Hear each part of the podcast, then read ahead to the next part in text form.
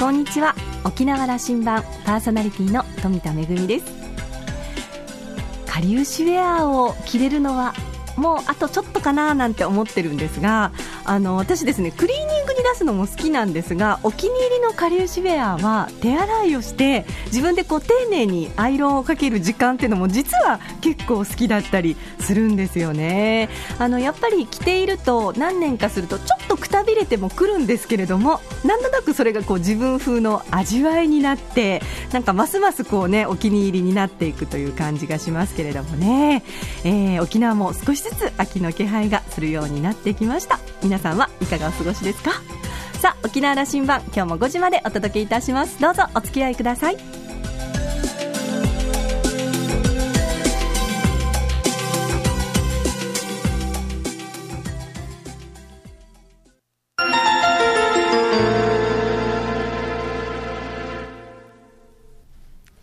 覇空港のどこかにあると噂のコーラルラウンジ。今週は先週に引き続き、フォーモストブルーシール株式会社代表取締役社長の水田正明さんと、ラウンジ常連客で沖縄大学地域研究所特別研究員の島田克也さんとのおしゃべりです。水田さんは1958年生まれ、広島県のご出身です。1985年にポッカコーポレーション駐在員として沖縄に赴任。2007年まで22年間勤務しました。その間、沖縄ポッカ食品、沖縄ポッカコーポレーション、沖縄産ポッカなどの設立に携わり、沖縄ポッカコーポレーションの初代社長を務めています。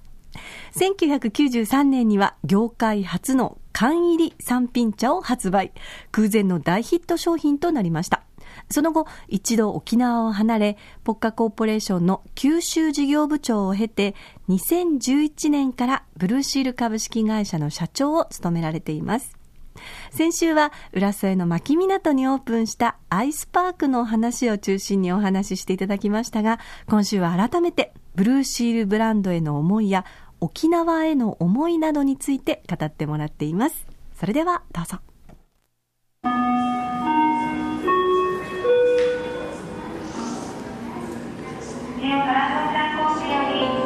今日のコーラルラウンジはですね、ええ、コーヒーではなくてですね2人でポッカの三品茶元祖、これをあの2人で思い入れありますでしょありますよ。今ここに私がこうやっているのもこれですよ、うん、これがなければここにいませんおそらく、と僕はあの大学でマーケティングを教えてますけども、はい、この商品はその1講座持てるテーマですね、うん。はいはい、なぜこの発想があってマーケットを作っていって、うん、どうやってそのブランド化していって、その省流にも乗せていくと、はい、どうやって定着させていったのか、はい、これは発売が沖縄ポッカで発売平成5年ですね平成5年、うん、平成5年平成2年に、うん、まあいろいろポッカーできていろんなことをやってきて、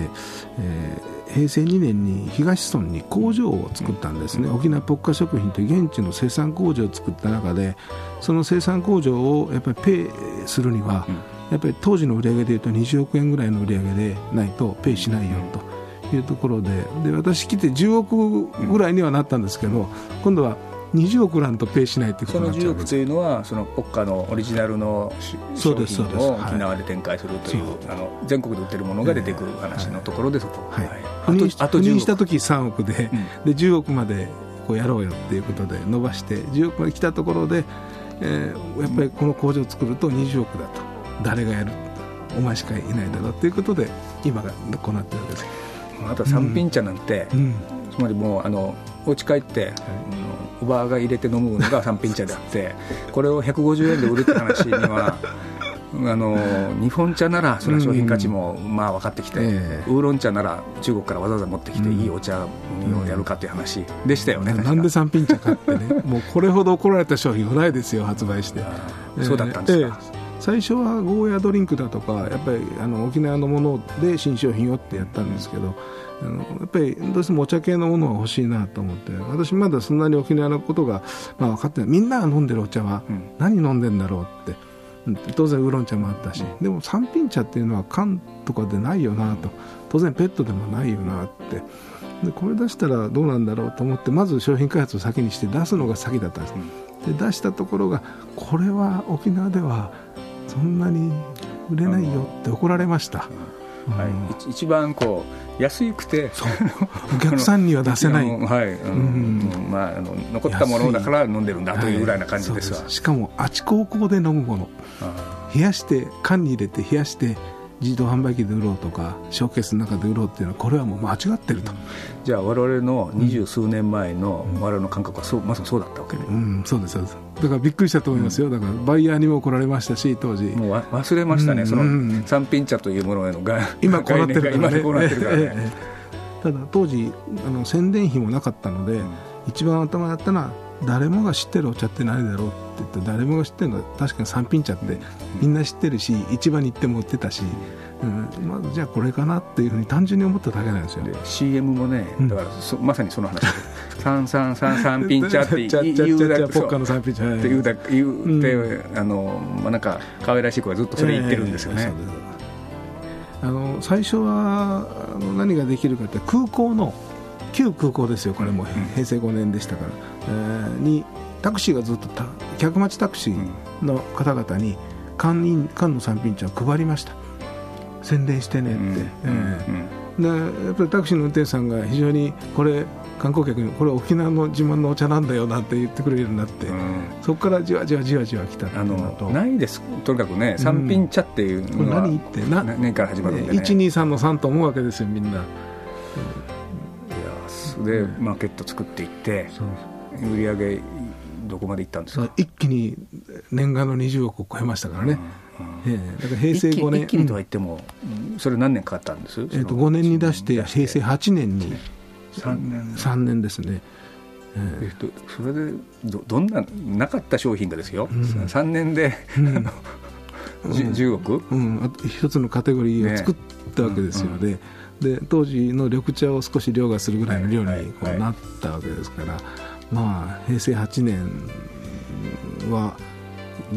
もう一気に売り上げが20億を超えて24億ぐらいいきましたかね、うん、うん、そのぐらいヒットしたあの2年目3年目で追随する他社が出てきましたか？はい、何年目で出てきましたかね、はいはい、えー、っと平成8年3年目ぐらいですかね、えー、だからヒット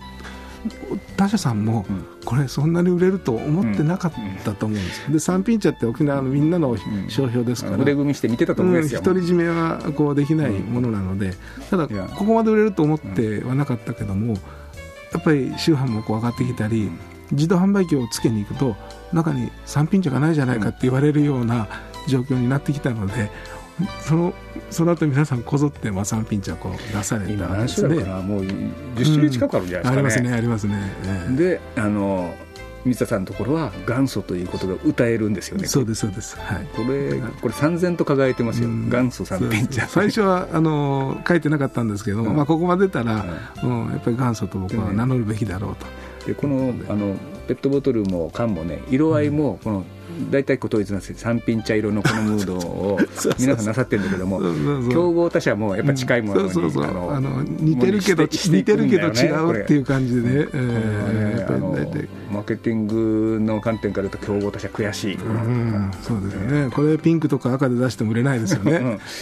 でもそれするしかない、あの市場を作った作っちゃったんですね。ですねこれでもね沖縄全体にとってもすごく意味のあることで、うん、この缶飲料をの中で沖縄オリジナルのものを当たり前に飲めるある種の沖縄ブランドが出来上がっていったわけですよね。はいはい、あのウーロン茶でもない、緑茶でもない、コーヒーでもない、三品茶ってまあ、今はでこそワッター自慢の三品茶に なってるんじゃないですかね、うん、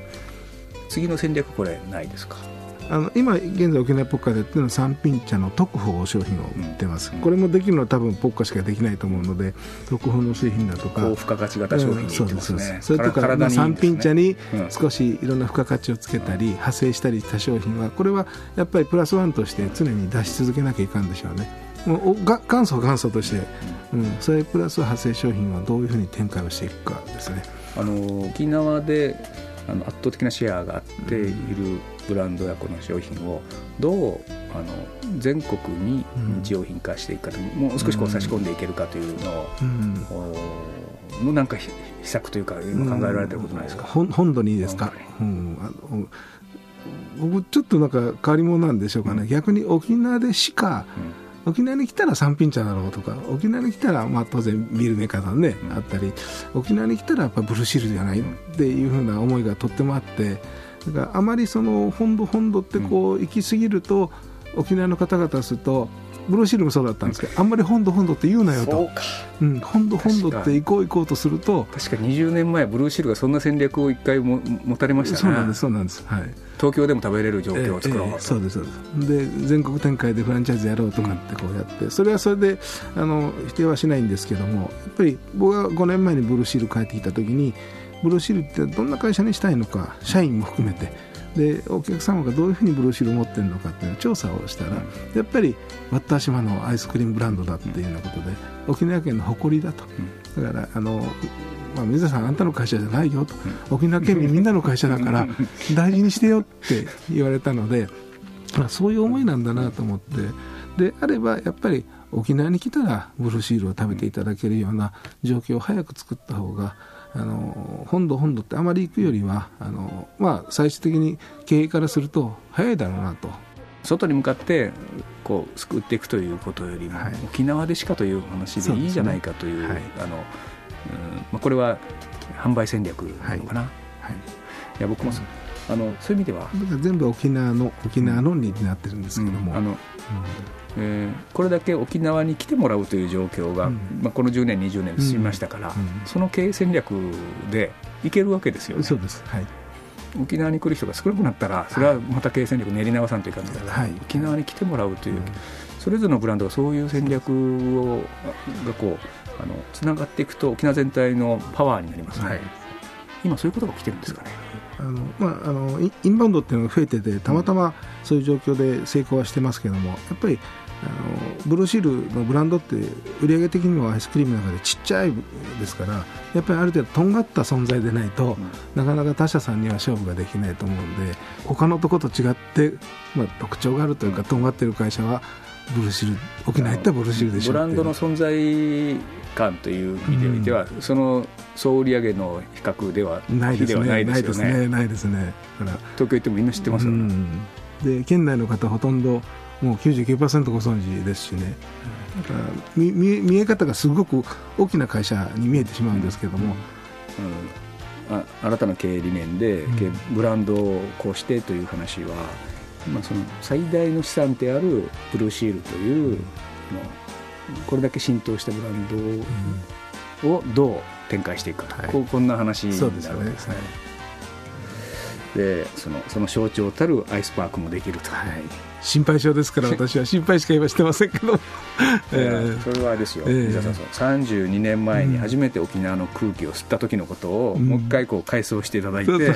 ここに立ち戻ってもらえばいいんですよ、いやまあ、32年目の新しい出発ですね。そうですね。これはあの新しい出発で挑戦であり、うんあのどうです？この沖縄三十数年見てこられて、うん、うん。いいところ成長してきてるというふうに思いたいですが、うん、そう見てもらってますか、はいあのー、もうご自身もほとんどうちなん中のようになってます から。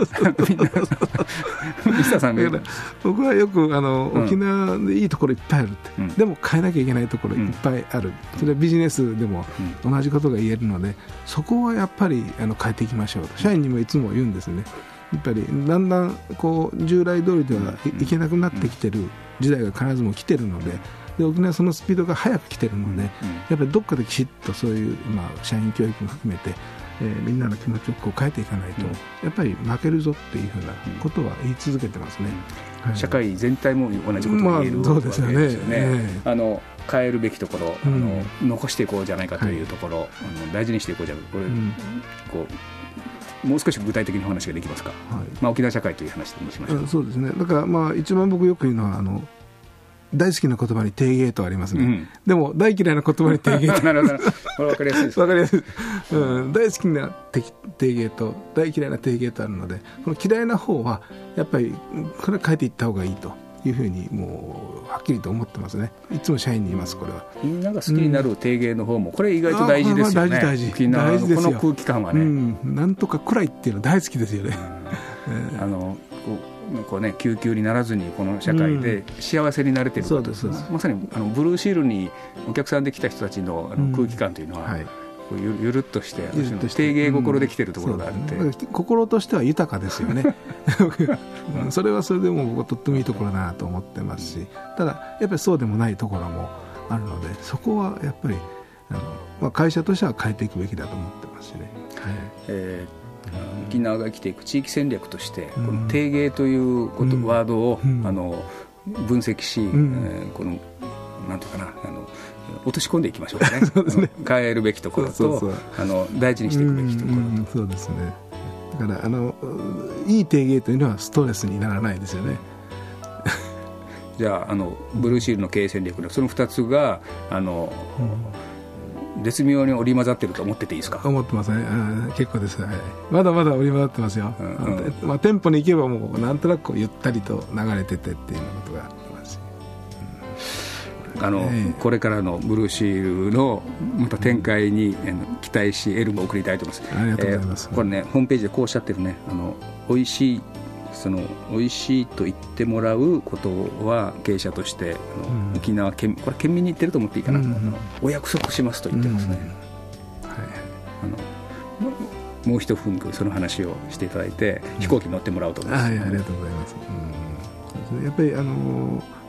まあ、社訓の中には一つ入れてるんですけど、やっぱりお客様のこう思考ってどんどん変わってきたりやっぱり気分によってこう、まあ、味覚が変わってきたりというふうにするものでそれ我々がもうプロダクトアウトでこうはいはいって言うんじゃなくてやっぱりあのお客様が今どういうものを要望されてて、えー、どういうものが今街の中で流行ってて、まあ、色であったり味であったり香りであったりっていうのをやっぱり商品開発の時に吸収をしてでやっぱりでも目隠しするとは分からないんですよねだけどそこにブルーシールとつくと必ず美味しいっていうふうに言ってもらえるようなそういうブルーシールのブランドにしたいですね、うん、それは分かるな、はい。あのじゃあ気をつけて出張行ってらっしゃいありがとうございます行ってきます。またお願いします。こちらこそありがとうございました。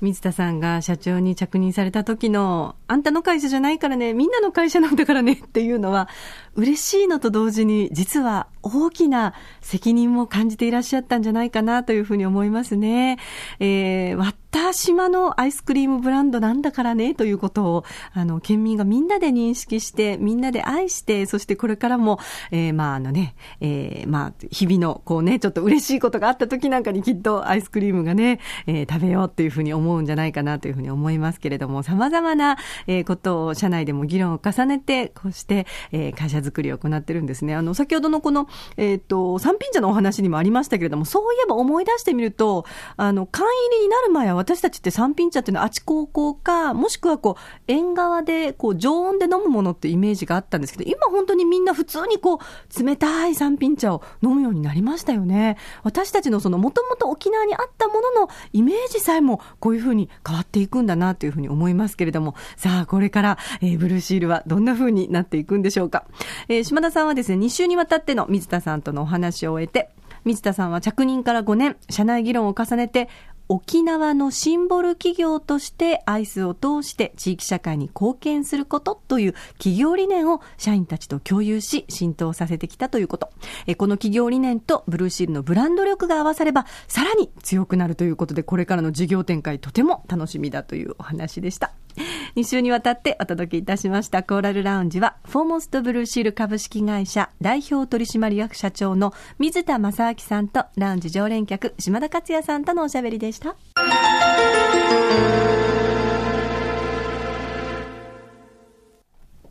めぐみのあしゃぎだよりのコーナーです。皆さん、あの、お笑いポーポーご覧になってましたか？あの時の伝説の名コンビ、フーチバーウェイ方とゴーヤージラってご存知ですかね？実は、あの、20年の時を経て2013年に一度復活をしてたんですが、それからまたあの充電期間になってまして、えー、この度ですね、めでたく、えー、まあ、復活ということになりまして、今度、その公演があります。10月の8日、9日、えー、那覇市文化展物館におきまして、劇団公設市場第2回公演、芝居市飯島反動側の楽屋からという作品が行われます。あの、名コンビ、また登場しますので、ぜひ皆さん楽しみにしていただきたいと思いますが、このね、作品もちょっと面白そうなんですよ。あの、皆さん、えー、沖縄の四大歌劇と呼ばれている飯島反動はご存知かと思いますが、この悲劇の舞台と、その楽屋で繰り広げられる群像劇が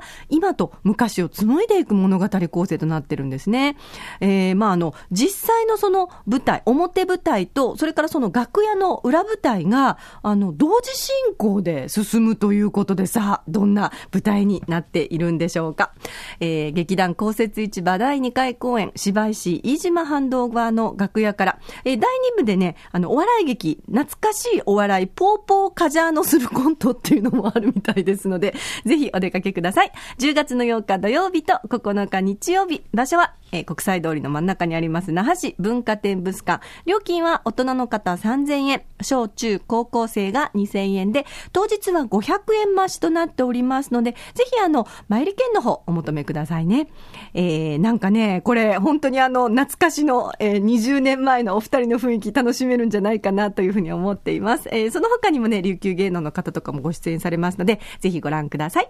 めぐみのあしゃぎだよりのコーナーでした。